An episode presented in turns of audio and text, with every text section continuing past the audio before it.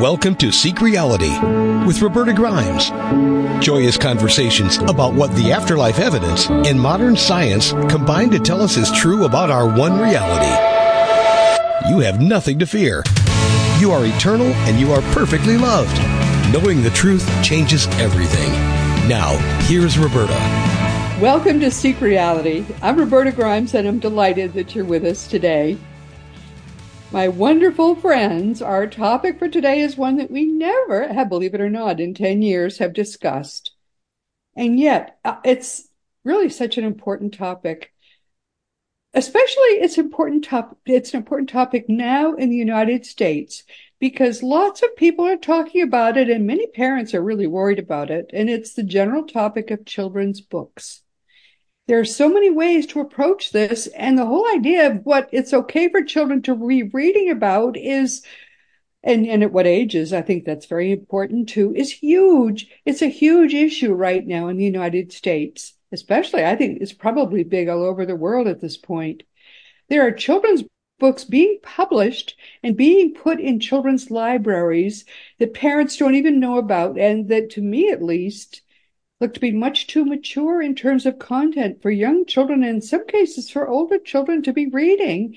While at the same time, some kids' books that I loved when I was small and that my children then loved and that my grandchildren, who I hope for soon, please God, uh, now uh, those books are considered to be verboten.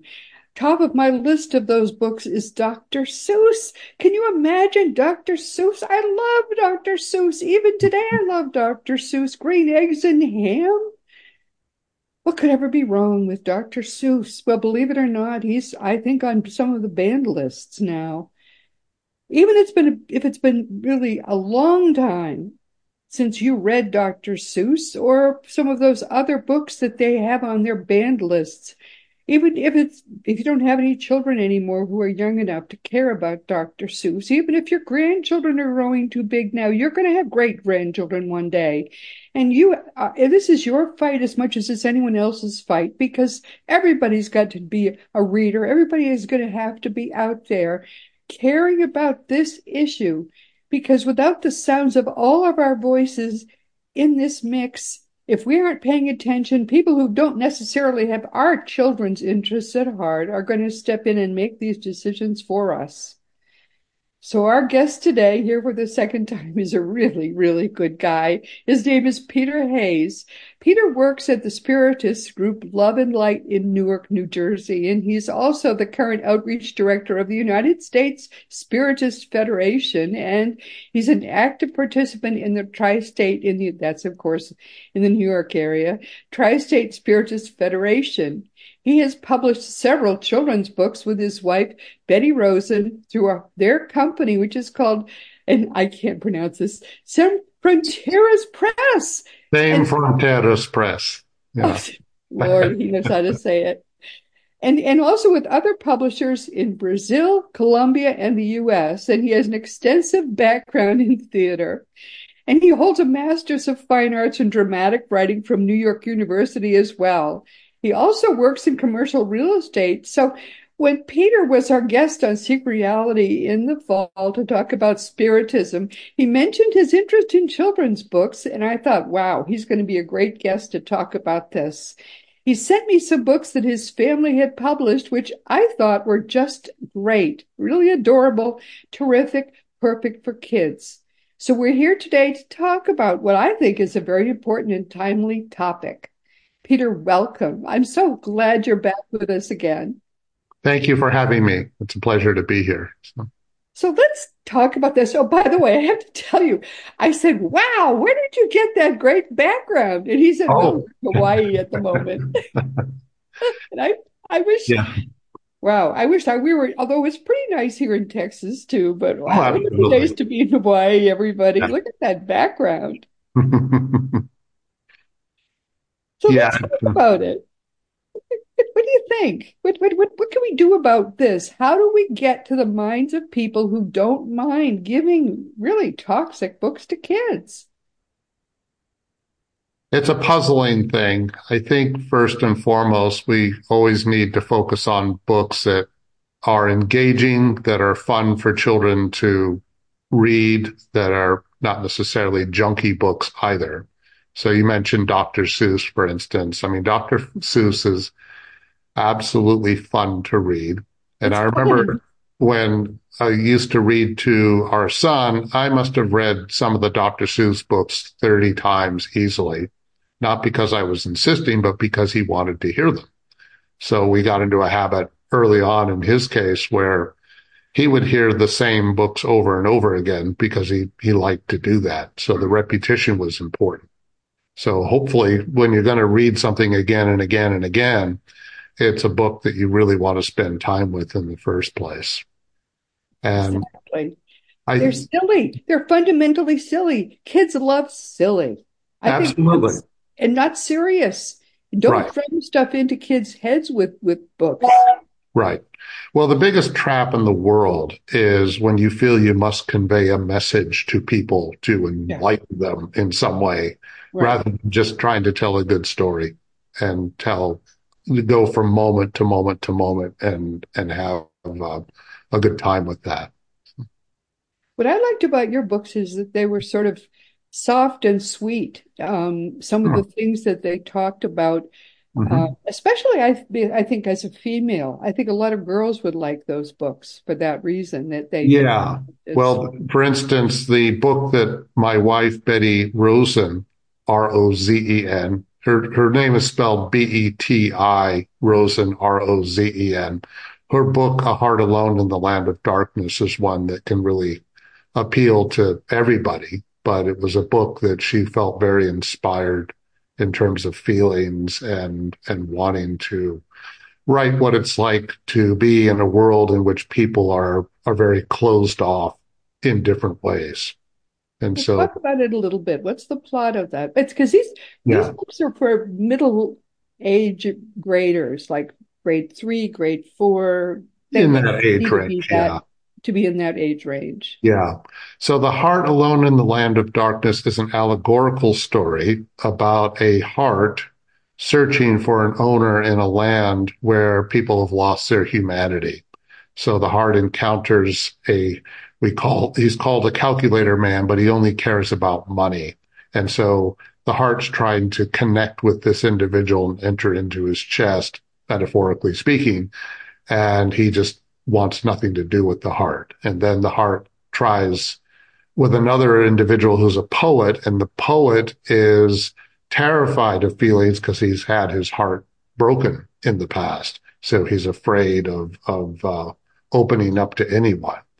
And then that doesn't work, but the poet tries it, but it doesn't work. And then the heart meets a dictator. My wife is from Brazil. So the book has a, a bit of a Latin focus to it in the sense that there's a character that's a dictator who is very controlling and wants to tell everybody what to do. And um, he allows the heart into his chest, but the heart feels very uncomfortable in his chest. So Wow. that doesn't work. And then finally, Um, the heart meets a person who's in television and she just wants to make the heart a sensation. So she's very superficial. So all these different characters are examples of individuals who are not really connected to themselves, certainly not to their higher selves, but it's meant to be done in a, in a playful way. And then finally, the heart meets a child and the child is open enough. If you think about, for instance, um, Jesus, if you want to enter the kingdom of heaven, you have to be like a child. That idea that you're not Wow. Right. minded, you're not immediately closed off. Because sometimes people, you say something to them and they just immediately shut you down with their opinion about what is and what isn't. And so in the case of the heart meeting the child, the child is open, not uh, cynical, not skeptical, and they wind up having a harmonious relationship. And then once the child allows the heart into uh, the child's chest, then the world around lightens up and brightens up. So it, it's uh, it's also the book ends with that idea that when we have openness, light, serenity, acceptance, open mindedness from the inside, then it changes our environment on the outside too. But what a great concept for children to be learning. Yes. I mean, that's, yes. that's a spiritual concept for a child Mhm. to learn. Right. Yes. Absolutely. I love it. That Mhm. is, I love that. Mhm. And and so where where do can people get these books? Um, the best place would be our website, which is um, we have a, a small publishing company called Sem Fronteiras Press, which is Portuguese for Without Borders. And it's www.semfronteiras press, P-R-E-S-S dot com. So that's a great place to order. Uh, and we respond pretty quickly when people order from us. Some of our books are available on Amazon as well. It just depends on the edition. Um, we have books not only in English, but also in Portuguese and Spanish. And the reason we have them available in Portuguese and Spanish is because my wife, Beti, is from Brazil originally. So the whole formation of the company was based upon the um, relationship that we were developing when we first started with the uh, Brazilian, primarily Brazilian or Portuguese speaking communities in the United States. In, in the U.S., especially on the East Coast, but not just there too. There's a lot of, there are large Brazilian communities in the Boston area, New York area, and, and certainly in the Miami, Fort Lauderdale area. Right. Well, Right. Also in California, uh, to some extent in Texas too, here and there. So um, we uh, we sell books through our website. We sell books in person when we go to book fairs or go to outdoor special events, uh, for example. And we also sell sometimes through certain schools, especially bilingual schools. And we will visit schools. We've done uh, presentations based on topics from our books. Uh, and there's a couple of books in particular that have generated whole presentations that, um, for example, our book Stolen Spirit, which is about the um, arrival of the Portuguese in Brazil in the year 1500 from Yeah. the Rio Guarani Indian boy, uh, Guarani, uh, they're called the Guarani Indians, but it's the, the indigenous peoples of Brazil. There were many, many tribes Right. in Brazil before the Portuguese arrived, and one of them was the Guarani. In fact, it's believed that um, I think the Tupi Guarani might have been one of the first encounters with the Portuguese. But we we wrote a story based upon what it might have been like for a young man who's out in the forest learning how to become a man to meet a Portuguese explorer, someone he's never seen before. And when we wrote that book, we also did a whole presentation on the early history of Brazil. So we focused on the uh, native Brazilians, indigenous peoples of Brazil before the Portuguese arrived, and then what happened to the country after they arrived as well. So it's um, an example of where we will do these presentations, and then sometimes that interests people further in the books as well. Which is great. Which is Yeah. really great. There was another book about um the, a, a baby before it was born. Yes, that book is called uh, Annabelle, A Child on the Way. That's probably one of the more overtly spiritual books that we've written because it's a story about a spirit of a little girl who wants to incarnate into a particular family that has a small boy already and two parents who are very busy and are kind of on the fence about whether or not they want to have a child or not. And so in many ways, it's a story about this young, this, the spirit of this girl who wants to join this family. It's almost like a child wanting to be adopted. And yet, uh, she has no control over what the parents do because they either will or will not have a child. And then, Oh, finally they they wind up choosing to have a child and and there's a, a mentor spirit in the in that book who helps encourage the parents to make that decision. But these are great stories for kids to read. Mm-hmm. So in many ways, it's a story about patience too, and trying yeah. to accept what we do and don't have control over. Um, yeah. But these so, are all yeah. good stories. Nobody is trans. Nobody is. Oh, you know, yes. Yeah. There, there's nothing. There's nothing weird or inappropriate at all, and mm-hmm. for for kids to have to confront at young ages. These are all appropriate kinds of things to, for kids to be thinking about when they're mm-hmm. eight or ten years old. Um, they don't have to worry about anything. These are very, very important issues for a 10 year old to be thinking about. Yes. appropriate. Because it, it encourages us to think a little bit about the nature of our existence and nature of our existence and, and we, spiritual matters. Spiritual matters. Do we have a spirit to begin with? And what does that mean? Um, and in that book, Annabelle, there's a, a, part near the end where the child starts to go through the process of incarnating and becoming born. And there's a kind of a, um, almost a compression of the spirit, so to speak, the idea that she's getting ready to begin her next life in this family. So, right, right. That is wonderful. No, I, but it, as I say, these are all wonderful kinds of books that we all would want our children to be reading and thinking about at these mm-hmm. ages. Entirely appropriate and wonderful. Right. I, I wish you could distribute them in the United States to all the schools. Yeah, well, it, it just depends on the school district as to how available they are. It unfortunately it's a little easier to work with private schools or charter schools than it is with public schools where yeah. a lot of I mean, we've done visitations to public schools, but um, but there's a lot of restrictions and so forth that make that process a little more difficult.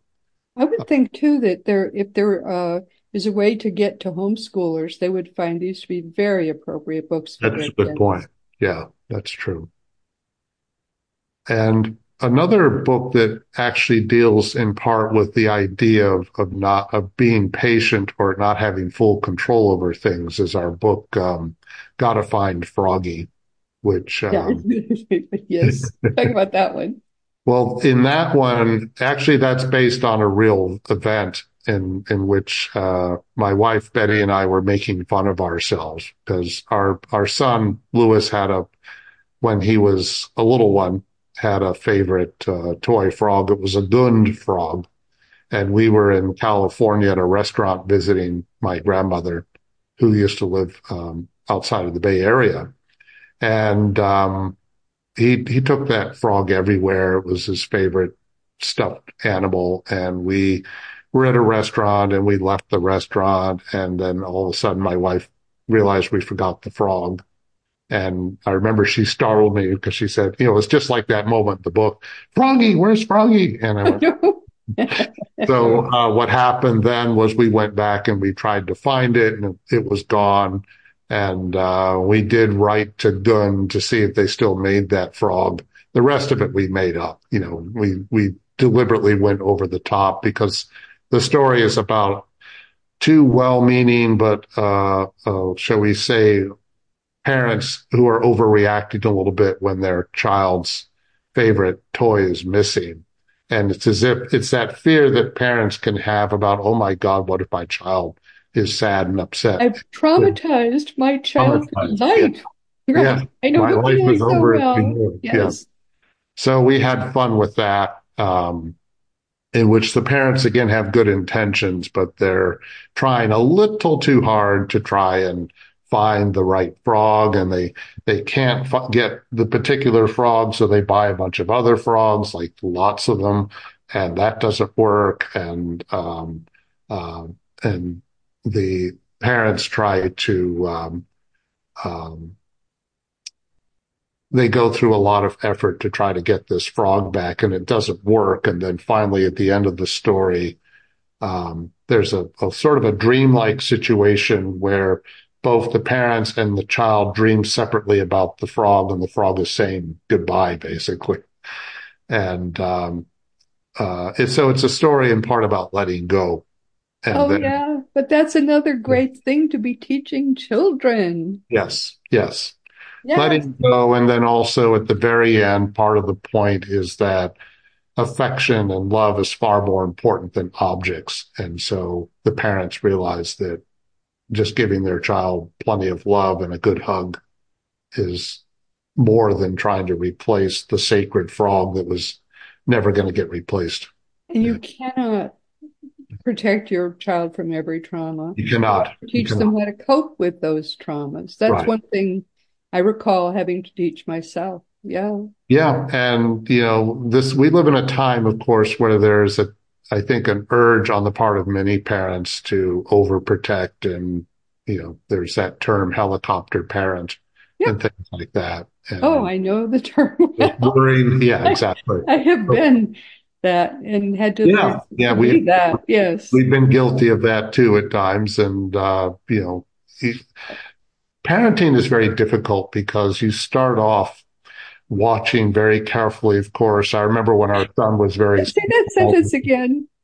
What's Parenting that? is very difficult.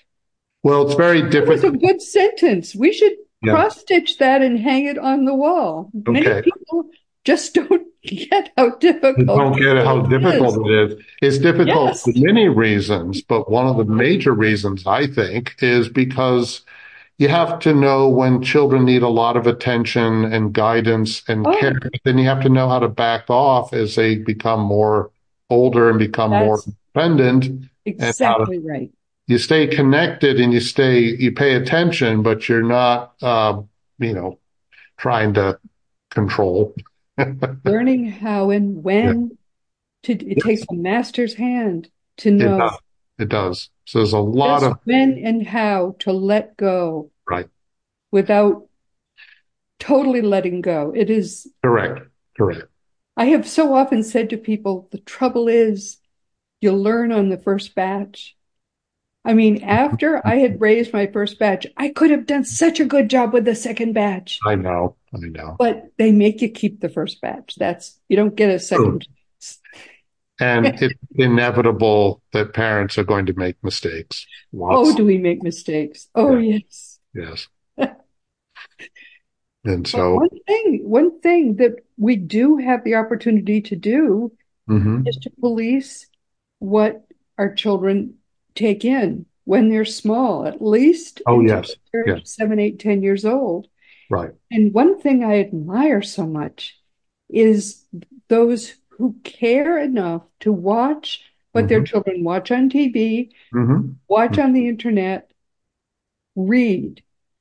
And I think every parent needs to really take responsibility, especially now. Yeah. Over TV, over mm-hmm. the internet, and over the books mm-hmm. in their children's hands. That yes. is so important because before we know it, they have the craziest ideas. Right. And listen, where did they get that idea? Well, you allowed it into that child's mind, and now it's in mm-hmm. that mind, and you can't get it out again. There's no way to scrub around inside on a good, you know, on a Saturday morning and clean out that kid's mind. You let it in there. Yeah.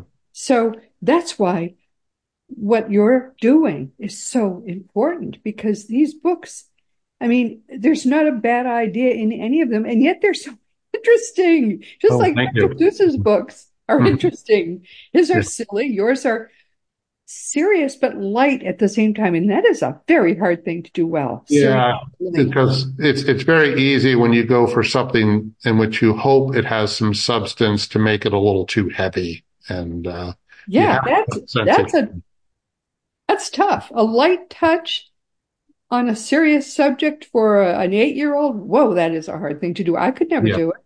I remember when I was working a lot in the theater, I used to, I was a, a director of new play development, which is the same thing as a, similar to a literary manager. And uh, one person I worked for was a British director, and he said, "Never forget your sense of humor." You know, yeah, and that's important. That kind of thing. So yeah. I I took that to heart because, um, again, it's actually, I mean, just to divert slightly, one thing that could be very um, a bit much when I was still reading a lot of plays would be people who were trying a little too hard to be intense, you know, and and Yeah. the, the tone would be kind of heavy-handed that way, and Yeah. No. that's dramatic, you know. And it's like, well, not really, but uh, But so yeah, like the yeah, Froggy book. Is hmm is is he going to get his Froggy back? Is you know, right, is she going to get her Dolly back or something? right, Kids are going to turn the pages to find out. yes, And then if they don't, why is it okay that they never got the that the toy right, back? The child is going to care and want to know why it's okay. And then there's growth in that for the yeah, because loss is a very big thing for children. I mean, I remember the first cat I had when I realized the cat had had passed away, had died. And Yeah. I remember how upset I was, and uh, you know, Yeah. things like that. I was about seven, I think, at the time that happened, and it it was a big deal, you know, and um, and yet learning how to let go and what that really means, and and uh, how to move on are important things that that we all struggle with. I have on my list um, to write a book about the death of uh, some kids' dogs. And um, hmm uh, Jesus is in the woods and is going to explain to them about death. And never gets above number seven on my list, but the illustrations are done. So Okay, hopefully I'll, I'll get the book written sometime. it'll happen. Yeah. I, I think it's important that kids have a place to go because hmm if there's anything that's going to happen in, in a typical child's life, it's going to be the loss of a of a pet, and Yes. you need to have a way to deal with that. A book that will help them process it. I just never get that hmm book written. It's Right. been on hmm my list for five years. Oh, I feel terrible about that. But Our our book without words is a different kind of loss because that's a book about a Brazilian immigrant boy, a Brazilian boy who uh, learns how to draw in order to adapt to his new life in the United States. It was a story that my wife began, and then I I you know developed it from there.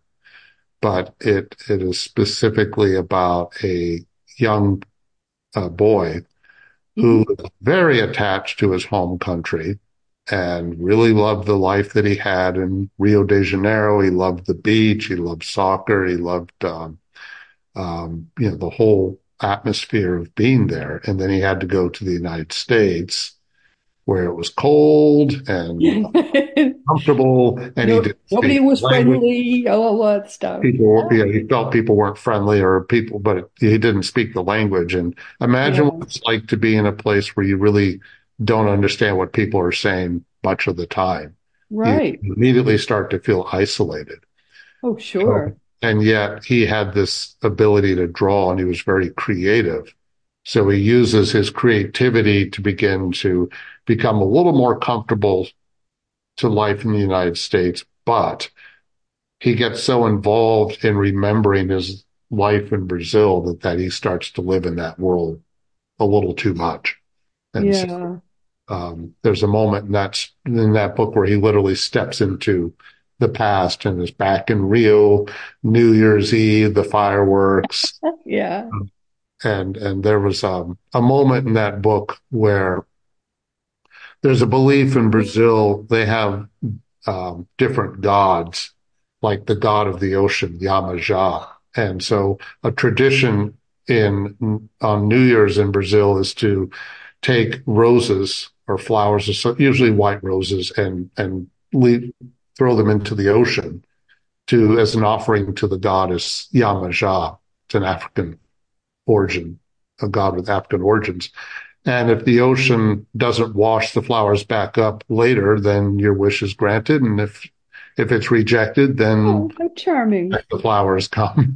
Yeah, yeah. So, you know, again, he's really the boy in in doing drawings about his life in Brazil, which his school teacher encouraged. He's very involved in the past, but the parents realize that's not good either.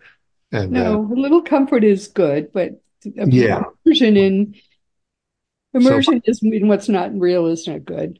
Right. So by the end of that story, he's encouraged to adapt to his life here. He has a favorite aunt who taught him how to draw, and she tries to encourage him to think about, look, your days in Brazil were fine, but not everything about Brazil was wonderful. Uh, and she right. reminded him of like his, the time his bike was stolen. That was something I remembered. I remember having a bike of mine stolen and how upsetting that was to me. And, um, uh, so the boy begins to realize he does have to make an effort to speak English. And then when he does, the kids start to help him and he starts to begin to adapt. So again, that too is a, is a book about letting go in the sense that when we leave the place we grew up in and we're having to adapt to a completely different environment, mm-hmm. there is a type of loss that goes on, but it's not all bad by any means. It's uh, learning how to flourish in a new environment and uh, take some of the good things from the past, but also be in the present and and then work towards the future as a result. Well, I think your books are just delightful, and I'm I'm but everyone the website's um, address will be on the notes to this episode, okay. so that you'll be able to Thank order you. some. But yeah. I think that they're we we guarantee they're great for kids in mid range, uh, third, fourth, fifth grade. That that mm-hmm. that mm-hmm. range of kids, which is a time when you want kids to be practicing their reading and with something interesting and gripping.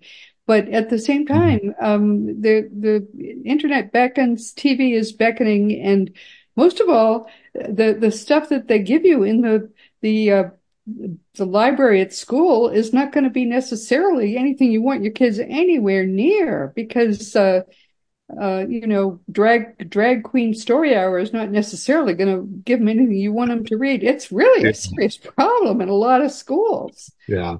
It's frightening what they're exposing our children to today and uh, yeah it's it sounds like politics huge know, creeping into the curriculum that way and um it's not what we want for our children. We want our children to be mm-hmm. children.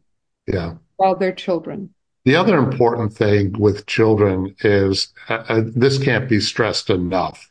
You parents must, must, must read to their children as early as possible oh, and develop true. the habit because believe me, once you get to a certain age with kids, it's going to be a major struggle to keep them interested. Um, you know, if you don't read to your ch- child when they're young and then say they reach the age of seven, eight, nine, they won't care about books. They won't care about books. I have a book for that. It's called The Fun of Meeting Jesus, and it's mm. a beautiful mm-hmm. picture book. Okay.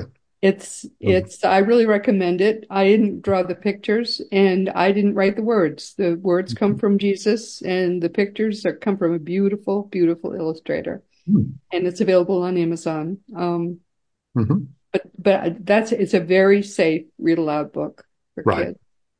Okay. But that's the kind of thing I so that is what a wonderful piece of advice for if you get if you take nothing away from what we are talking about today except for that read to uh-huh. your children that's the yeah. best advice you can take because I mean, when kids get hooked on books when they're young they're going to read their whole lives long and and there's a lot of studies about the benefits of reading. I mean, reading helps with math. It helps with uh, all kinds of cognitive development and um, various. the brain. For. Yes, absolutely. Yeah. So it activates areas of the brain that wouldn't be activated otherwise. I mean, if you think about it, television is a very passive activity. So it's very easy to um, just not participate, so to speak. You're there, but you're not there at the same time. Yeah. Um, Thomas Jefferson said, I cannot live without books. And it's yes. true. I, mm-hmm. I think um, we our lives are all very much improved with with books, but we've got to hook our kids on them when they're very young, long before they right. can read themselves. Absolutely. I took my oldest to read when she was not even three years old, And, Mhm. and, uh, Mhm. then she taught her siblings, believe it or not, to read at a, when they were a little bit older than that. She taught her own siblings to read, which I thought was kind of amazing. Good. Good. But but kids will do that. They they Mhm. uh they if if you don't put a TV in front of them, they will want to read, and that turns out to be a very good thing. I think it develops self-confidence too, because I I struggled to read well when I was very small, and I really had to work at it. And Yes. And look at you now, you're publishing books for children, which is yeah, yeah. I mean, given how things started, it, it kind of surprised me. But You do other things too. yeah, This is yeah. a work of love, and you're doing God's work, my dear. You certainly are. Thank you. So that's certainly the best thing you could ask people to take away from today. But is there anything else you want people especially to know? Well, I think, you know, my wife, Beti, stresses a lot the importance about thinking about why we're here in the world and, and what matters. Um, she, she loves it when children think about certain themes and are thoughtful about, um, the nature of our existence and, and how to really appreciate life and to think, basically, you know, to, uh, yes, have fun, but also to think about certain subjects and what is going on around us. Really, it's, it's a message to pay attention. And we live in a time where a lot of people could very easily not pay attention. And They skate right along the surface of life. yeah, yeah, One day they're born, and then they they don't pay attention to anything. They just skate along the surface, and one day there's no more life anymore, and they just go home. And yeah.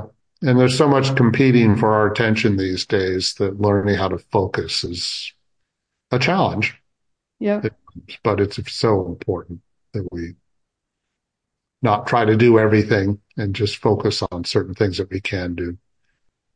In some ways, um, like what we tend to focus, not exclusively, but just more by the way we were operating. We tended to focus on the Brazilian communities in the United States because that, that was a natural environment to operate in for my wife, who is an immigrant. And, um, but then we also wanted to encourage people who are, uh, were born here to also take interest in these books too, of course. yes. But no, I think that's a wonderful piece of advice. Well, consider yourself hugged, my dear. Okay. Thank you, thank Likewise. you so much for being with us. Thank you. It's been a pleasure. Thank you for having me. And everyone, as once again, I'm so sorry we've come to the to the end of our time together. But um, this this is, you know, has been Seek Reality with Roberta Grimes. I'm so happy you've been with us today. I think this has been kind of considering we're talking about children, this has been kind of profound, and I'm so so glad we got to talk about it. Please never forget that you are a powerful, eternal being. You never began, you never will end. And when you get that, when you really deeply get it, it changes everything in your life for the better. Next week, we're going to be talking with Jonathan England, and he'll be with us for the third time. Now, Jonathan is kind of an interesting guy. He, he's very intense, but at the same time, he's very gentle. I, I think you'll find that's true when you meet him. If you w- weren't with us for the previous two times he was here, he's a trans. He calls himself a transformational leader and a community builder. His achievements include creating the Awakened Life live event. I've got to say that carefully. And he's had tens of thousands of people attend it. His book is called If I Die Before I Wake, the five step roadmap to enlightenment, prosperity, and your life's purpose. And he tells us his path will lead us to achieve the five levels of consciousness and that his work is based on the work of Jesus. Now, when I compared things, I, I guess I agreed with him, which I really thought was fascinating. He's a live wire, but as I say, he's really very sweet. People who liked, who, who, watched, people who watched and, and who listened the last time he was on really liked him and I liked him. So even though I found him hard to handle, um, I decided I wanted to have him back again, and he's coming back to join us next week. I'll be interested to hear what you think of him. And this week, of course, we've we've had kind of a mellow time. We've been talking with Peter Hays, who has been with us for the second time. Peter was our guest this past fall to talk about Spiritism. Since we talk about Spiritism every fall, it's kind of a little Seek Reality tradition we have just prior to the annual American Spiritists event. And when Peter was here to talk with us in the fall, before, before we went on the air, he mentioned that he and his wife publish and sell these spiritual books for children. And I was fascinated. I asked him to send me some and he did. And I looked at them and I said, wow, we've got to talk about these on, on Seek Reality. And then, but before the, you know, after the books got here and before um, we had this this conversation today, there started to be all this controversy about what the children are being given to read in America's public school libraries, which frankly, when I saw some of it, I was horrified. So we talked today about that too. And frankly, if you have thoughts about what's going on in the school libraries, send me an email if you think of it, because um, I we may need to dive more deeply into this. Our children's minds and their spiritual lives and their futures are in our hands. I don't like having to say that, but really, we're all our children have. So if you have thoughts about that, please just let me know. But meanwhile, um, check out Peter's books because I have them and I thought they were wonderful. I thought they were exactly what children in the middle range grades should be reading in order to keep them interested in reading and in order, frankly, to open their minds and hearts. Beautiful books. And of course, now it's time to talk once again, just to mention Seek Reality Online, which is your one-stop resource for all things afterlife. Just go to seekreality.com and start to learn for yourself that your own reality, whether you like it or not, is eternal. You can prepare now to have the best possible eternal life under the, the guidance and friendship of our wonderful dear friend Craig Hogan. He is the president of Seek Reality Online, and he's your worldwide expert on all things afterlife. And teachingsbyjesus.com is your single resource for all the beautiful divine truths that are brought to us in perfect love by our greatest teacher of all, Master Jesus. The religion didn't come from Jesus. The religion came from the Roman Emperor Constantine 300 years after Jesus had to leave us and go home. But Jesus is back now and he is finally able to teach us and he's doing that. So please come and listen to Jesus, sit at his feet and listen to the greatest teacher who ever lived. And as you know by now, I have books too, but there's no time left to talk about them. They're on Amazon at um, Barnes and Noble, and you can get most of the books except the latest one as a, as an audiobook as well. If you want to talk about anything at all, just you know, come to um, robertagrimes.com and through the, the green contact block, just send me an email. It sometimes takes me weeks to get to my all of my emails because there are so many of them. But if you don't give me your right email address, it'll bounce it'll make me sad. So please just make sure I have your right email address. And all of the more than 500 past episodes of Seek Reality are available now wherever audio podcasts can be found. Or you can just listen every week on the Seek Reality app that's available wherever you can get a free app. And you also can now see the new video episodes, which I think are fun on Roku or Firestick or YouTube or elsewhere. And meanwhile, this has been Seek Reality with Roberta Grimes. Please enjoy and make the most of your every single day of your life in our one reality, I don't know why everybody thinks there's a material reality. It's all non-material and it's all beautiful and perfect and it's full of God's love. And most of all in this entire universe, always know that you, most of all, everywhere and in all time, you are infinitely perfectly and eternally loved. You've been listening to Seek Reality with Roberta Grimes. Roberta blogs and answers questions at robertagrimes.com. Join us every week as we explore what the afterlife evidence and modern science combine to tell us is true about the one reality we all share. Knowing the truth changes everything.